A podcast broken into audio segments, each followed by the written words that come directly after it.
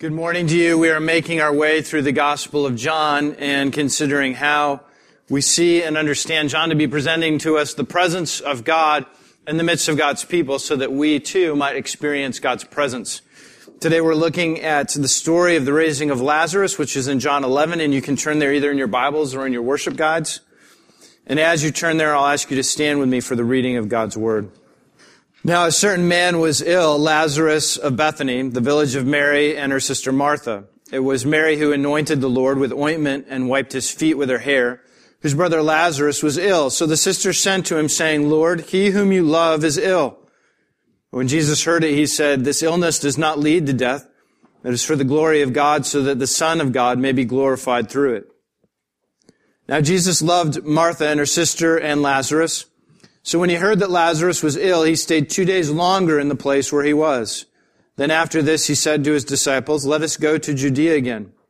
The disciples said to him, Rabbi, the Jews were just now seeking to stone you, and are you going there again? Jesus answered, are there not twelve hours in the day? If anyone walks in the day, he does not stumble because he sees the light of this world. But if anyone walks in the night, he stumbles because the light is not in him. After saying these things, he said to them, our friend Lazarus has fallen asleep, but I go to awaken him. The disciples said to him, Lord, if he has fallen asleep, he will recover. Now Jesus had spoken of his death, but they thought that he meant taking rest and sleep. Then Jesus told them plainly, Lazarus has died, and for your sake I am glad that I was not there so that you may believe. But let us go to him. So Thomas, called the twin, said to his fellow disciples, let us also go that we may die with him. Now when Jesus came, he found that Lazarus had already been in the tomb four days. Bethany was near Jerusalem, about two miles off, and many of the Jews had come to Martha and Mary to console them concerning their brother. So when Martha heard that Jesus was coming, she went and met him, but Mary remained seated in the house. Martha said to Jesus, Lord, if you had been here, my brother would not have died, but even now I know that whatever you ask from God, God will give you. Jesus said to her, your brother will rise again. Martha said to him, I know that he will rise in the resurrection on the last day. Jesus said to her, I am the resurrection and the life. Whoever believes in me, though he die, yet shall he live. And everyone who lives and believes in me shall never die. Do you believe this? She said to him, Yes, Lord, I believe that you are the Christ, the Son of God who is coming into the world.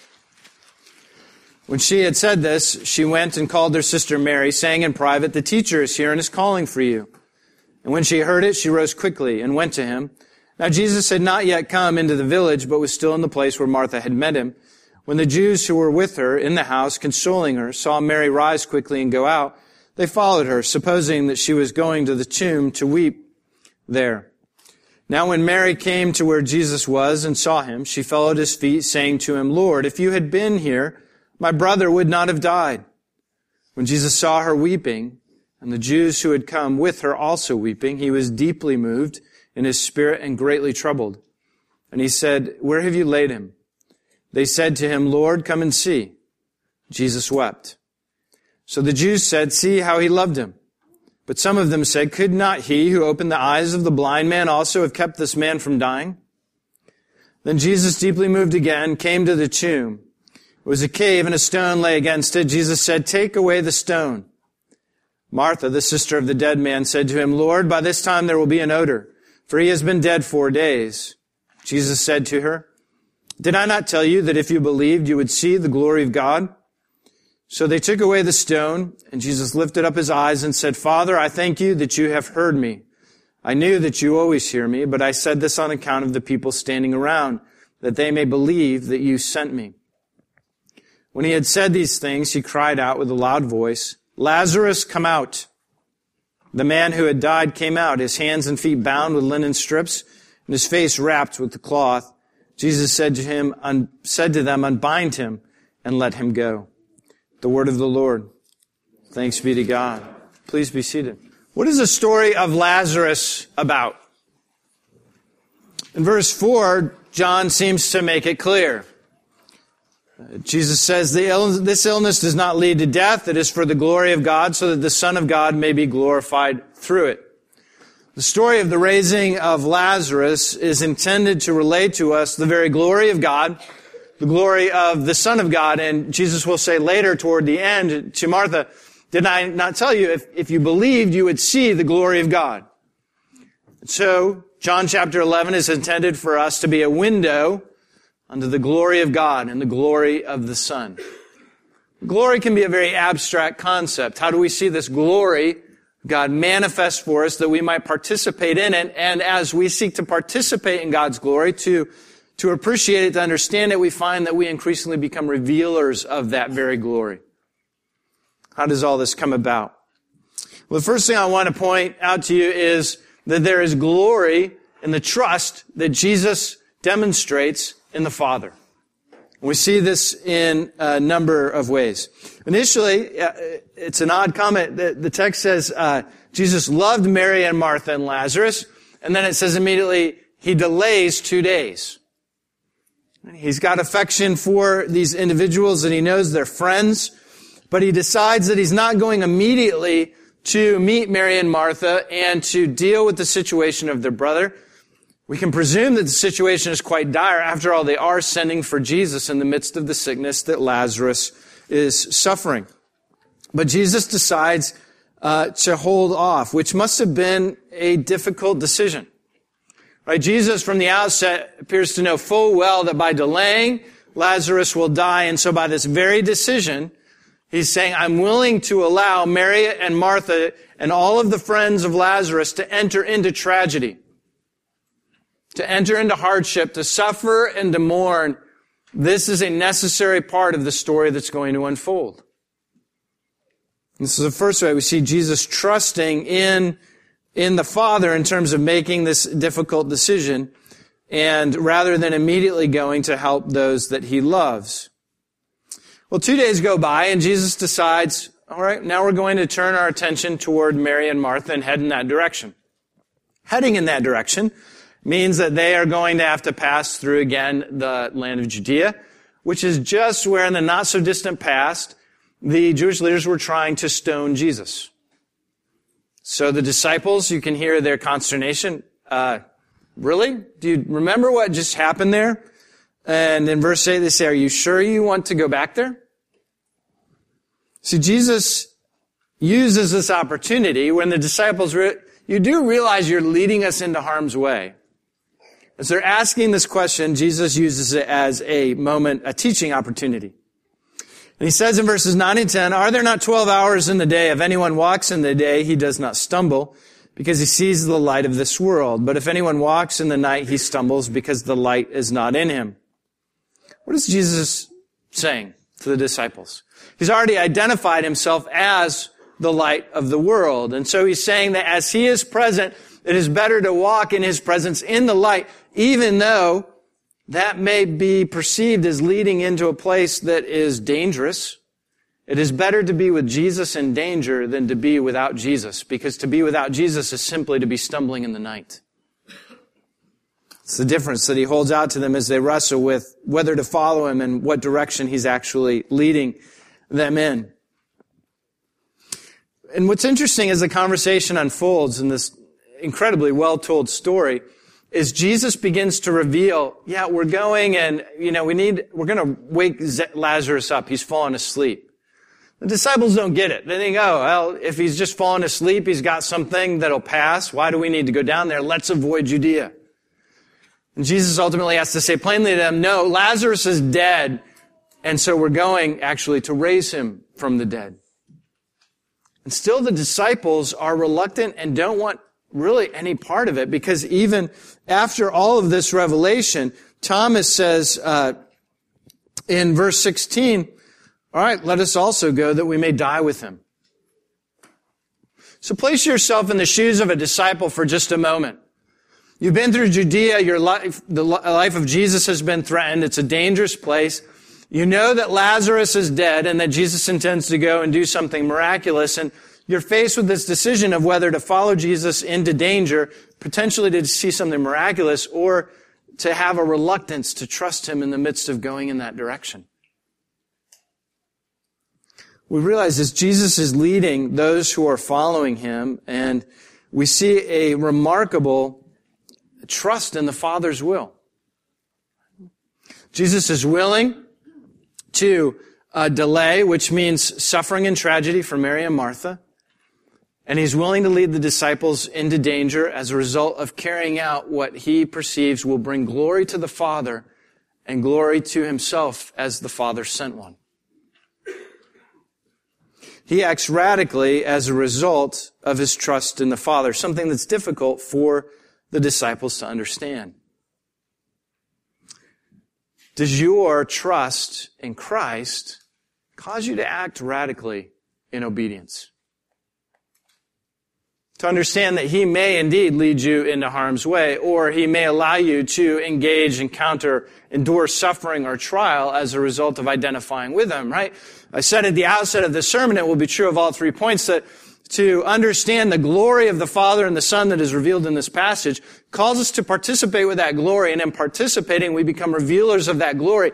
And if the glory of God is revealed in the Son who trusts Him implicitly to do things that seem hard for us to understand and hard for the disciples to understand, then that means that we reveal that glory as we trust Christ, wherever He may call us, even if those decisions are difficult to understand. Is there a radical nature is there a sacrificial nature? Is there a willingness to part with the wisdom of this world if you really believe that Jesus is leading in a particular direction? I've been frustrated with my own faith. I think it, it oftentimes feels anemic. And by anemic, I mean this sense that when I look around, I say, yes, I worship Jesus. Yes, I spend time reading the Bible, so on and so forth, doing the basic things of faithfulness. But then I say, well, how different does my life really look from my neighbor's? How different? Do I, do I spend my money radically different? Do I spend my time radically different? Do I actually love things in radically different ways and choose radically different priorities? It seems given, given the New Testament and the history of the church that those would be what characterize actual true discipleship. If those things are lacking, do I really believe what's being held out in this chapter, which is Jesus is the one who raises the dead? If I really believe that, what, how would I help but making radical decisions? I was uh, tickled by the story of Werner Forssmann, who in 1929 was a surgical uh, intern in Germany. And he was reading an obscure medical journal uh, in which some doctors had threaded a tube up a horse's leg into the horse's heart, with the horse being unaffected. And so he went to his superiors and said, what, if we can do this for a horse, why not for a human being? And his superiors say, uh, that's crazy. Uh, anytime that we touch a human heart in surgery, it goes into fibrillation and the patient dies. You're an intern, you need to go back to work. So Forssmann did go back to work.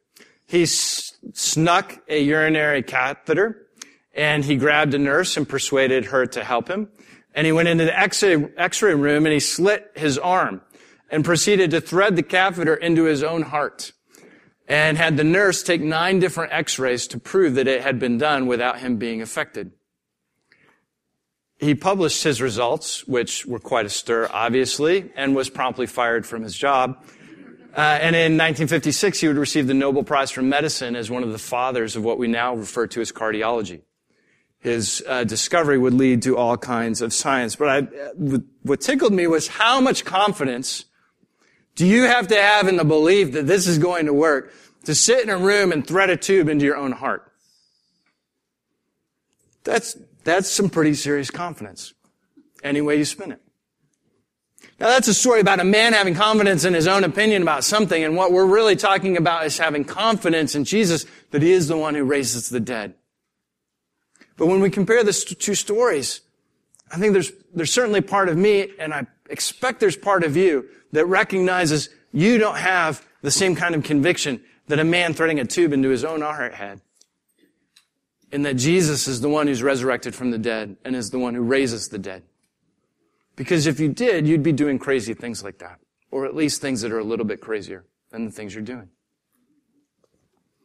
And so the first way that the glory of Christ is revealed in our passages through his radical trust in the Father. The second thing uh, that I think points out the glory of God, the Father, and the glory of the Son is the glory of his faithfulness to his promises. So we've got the glory of trust, and now we're considering the glory of promise. The, there's a real sadness to this chapter. The frustration of the people who have suffered the loss of Lazarus is palpable, not just in the loss, but in that Jesus could have done something. In verse 21, uh, Martha says, Lord, if you had been here, my brother would not have died. Right? Can you imagine being Jesus and, and hearing that and knowing that there's some level of truth to that? It would be a hard thing to hear. And Mary says the same thing in verse 32. And then the others who are gathered say the same thing in verse 37. Everyone is saying, yo, couldn't this whole thing have been avoided if you had shown up in a timely manner, Jesus? We wouldn't have had to go through this and Lazarus would not be dead. Martha's, uh, her expectation is hard to, hard to make out and exactly what Jesus is going to do. In verse 22, she seems to indicate that Jesus can do whatever he says he's going to do. It's up to him. I know that you can do whatever you're going to do. But then afterwards seems to indicate that she does, she believes resurrection is only a future possibility, not something that's going to happen in the here and now. And that's what we would expect for someone who is Jewish in the first century. Resurrection was something that would happen at the end of time when God fulfilled all of his promises and he, uh, he, he put away sin and oppression and restored his people and brought resurrection in for all people. But here we have resurrection happening for one person in the middle of time and it's unexpected. There's some precedent to be sure, but it's something that is odd and not something that was widely anticipated. And so Jesus is actually fulfilling the promises of God in the very presence of Martha and Mary and ultimately Lazarus. And so Jesus will challenge Martha as she says, yes, I know everybody's going to be raised at the end. That's coming. Jesus says to her, no, I am the resurrection and the life. It's right now and the resurrection, it's present with you and it's embodied in me, a person. And she pushes him, do you believe this? And Martha says, yes, I believe that you are sent one from God. You're the anointed one. You're the king who was to come. I believe this. And yet we know that she struggles with her belief. But she confesses appropriately that Jesus is the king who was to come. And then uh, just a little while, Jesus will get ready and says to raise Lazarus and says, roll the stone away. And Martha says, no, don't do that. There'll be a smell. There, there's no expectation at that point that something astounding is going to happen.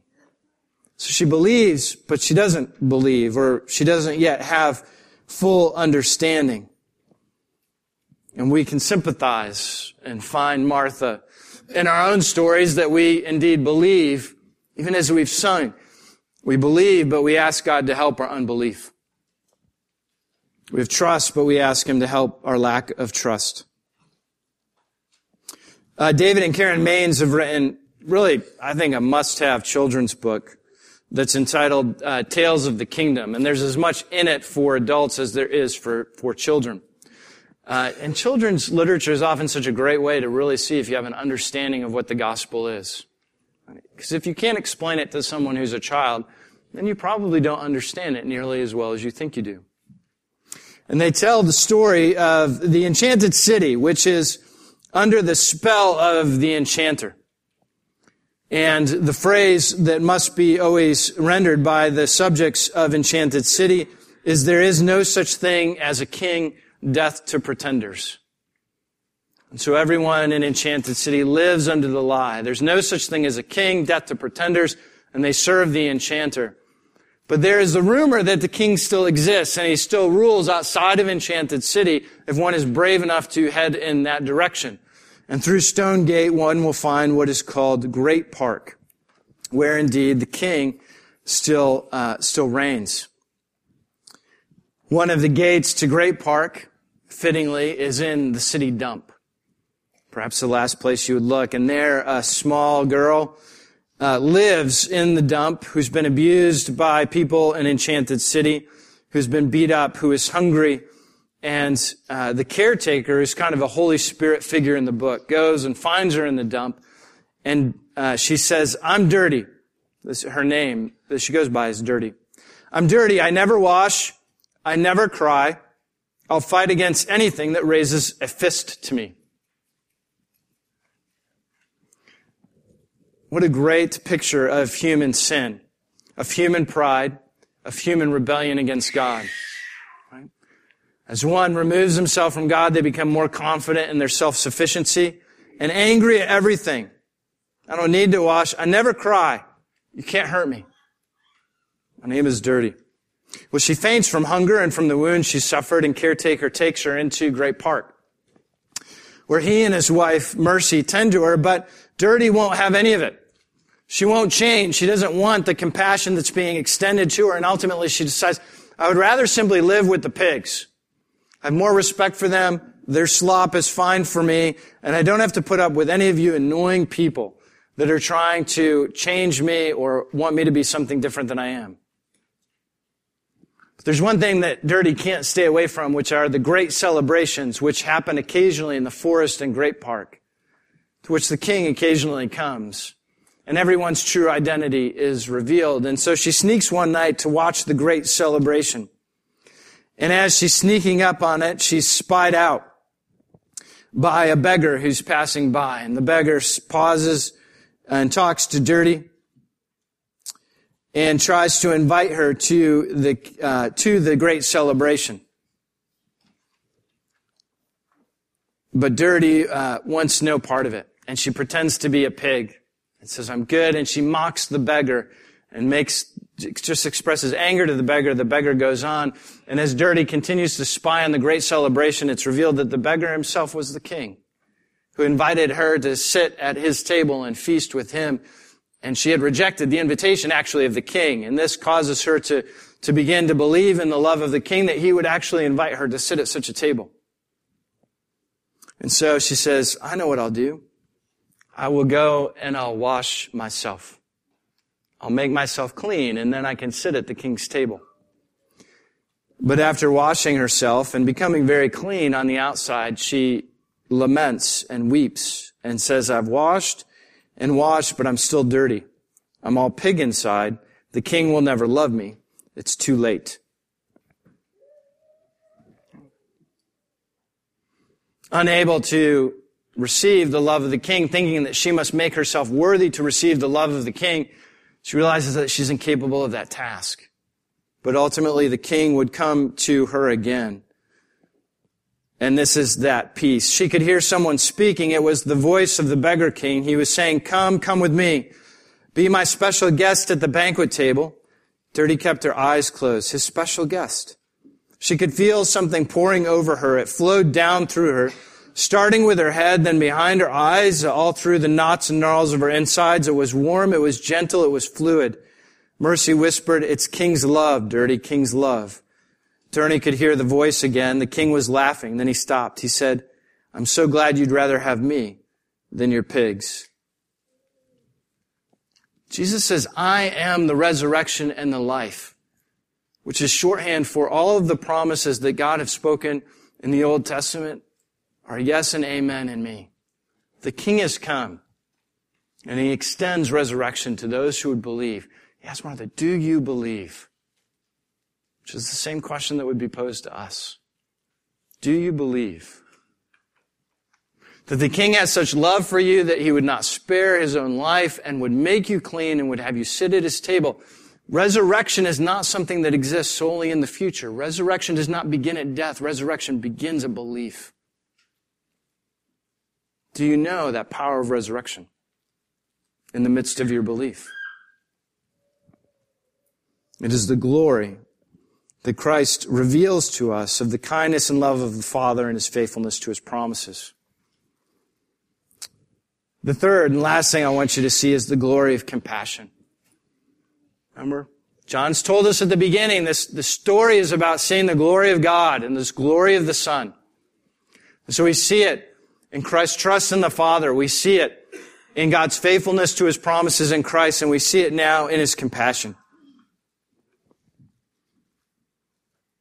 In verse 33, when Jesus sees Mary and the other friends of Lazarus weeping at the tomb, it says he was deeply moved in his spirit and greatly troubled. And in verse 35, it says that Jesus wept. Now, on one, from one perspective, isn't that an odd reaction? You almost might expect Jesus to kind of say, Hey, watch this. This is what I'm about to do. But it's not his reaction at all. It's, it's one of, of being deeply troubled and one of weeping. And the Greek here carries a real sense of anger, of rage. It isn't just sorrow. Jesus is filled with rage in the midst of what is happening. And clearly from the story, obviously he's not enraged at the people at the mourning or at Mary or at Martha. What has kindled Jesus' anger? It can only be the situation itself that death has taken Lazarus. Jesus rages at death. He's angry at something that was not intended by him for his creation, but something that came as a result of sin and human rebellion. And so fiercely, he opposes it. And his anger at death, his rage.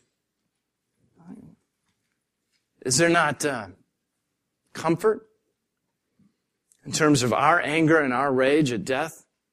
Goodness, do we not hide death in every... Could we be a society that has more removed death from our sight? From retirement homes to elderly communities to, to everything being done behind closed doors and funeral parlors, death has largely been excised from our culture and society. I think in many ways much to our harm. Have you ever watched on the uh, news when something terrible happens in the Middle East and there's a death, you watch the people react to that death. It's, it's nothing but unbridled emotion. Weeping and rage. It pours out of them like a, a fire hydrant that's been opened to relieve water pressure. And us and our posture and our lack of bent. Those images on TV are much more akin to what we are seeing here in the reaction of the mourners and the reaction of Jesus to death. And it is, frankly, a more fitting reaction. The death is an intrusion on God's created order, not something that was intended, that Jesus lays down his life so that we might have life, so that we might pass through death untouched. For Jesus to be the resurrection and the life means that he has, will lay down his life. His life will be spent so that we might have life. And it's in these three ways that I hope you marvel to some degree at the glory of the Father and the glory of the Son. That Jesus would demonstrate such trust in the Father, that there would be such faithfulness to, pro- to God's promises in, in Jesus Christ, and lastly, that there would be such compassion at the tomb itself. And yet, all throughout this chapter, one cannot get away from the question, certainly I cannot, that Jesus poses to Martha simply, do you believe? And sadly, at the end, he has to say, you didn't believe. If you had believed, didn't I tell you? You would see something great. But you haven't really believed. You've made the right confession, but you haven't really believed. What would it mean to really believe in resurrection? There's a story that comes out of uh, the deep forest told by pastor, uh, Pastor Aaliyah. Pastor Aaliyah was once a persecutor of Christianity. He didn't like the pastors who came into his village to preach the gospel, and so he participated in their beating and running them off. Until Leah had a son, and around the six month mark of that son's age, he became very sick, and he died. And Aaliyah remembered that the pastor who had come to his village said that his God promises that one can be born again. And so Aaliyah tells a story that he went and got the pastor and he said, listen, you've made this pledge about your God. Come and do it or I'm going to kill you. And the pastor came to the village and prayed for the boy and the boy was resurrected. And Aaliyah became a Christian and Aaliyah started to preach the gospel and spent the next six, six years preaching the gospel in a village in which there was no convert. Now I know some of you, right, you hear a story like that. It's really, really our hearts are very funny if you think about it. We read the story of Lazarus and we say, yeah, sure. Okay. It's been around a long time. We've heard it many times. Things like that happened when Jesus was around. Then we hear a story of something like that in the deep forest and half our, your eyebrows go up and you think, yeah, okay, maybe. I don't know. Need to do some research, some fact checking there. Need to find out. Uh, it would be really nice if we had a video and some scientists on hand to do some examinations. Right? I know that's going on here. Fine. And I, you know, there's no way that I can demonstrate whether that story is absolutely true. I'll tell you this, I believe it. And I believe it because, mostly because Elijah went and preached the gospel then for six years without a single convert. Which is something I wouldn't do. Unless maybe God raised my son from the dead. That's what it means. You know, we can talk about the glory of God in the abstract, and we can talk about belief and trust in that in the abstract. But there's a picture of, oh, what does it actually mean to believe that resurrection happens? And the radicalness that comes out of believing that resurrection happens. If Jesus is the one who raised Lazarus from the dead, if he is the one who himself has been raised from the dead, and if he is the one that guarantees our resurrection from the dead, then how can we but help but press in to the very glory of God that we might demonstrate the same trust and the same faithfulness and the same compassion that he does. Let's ask for his grace and mercy in it.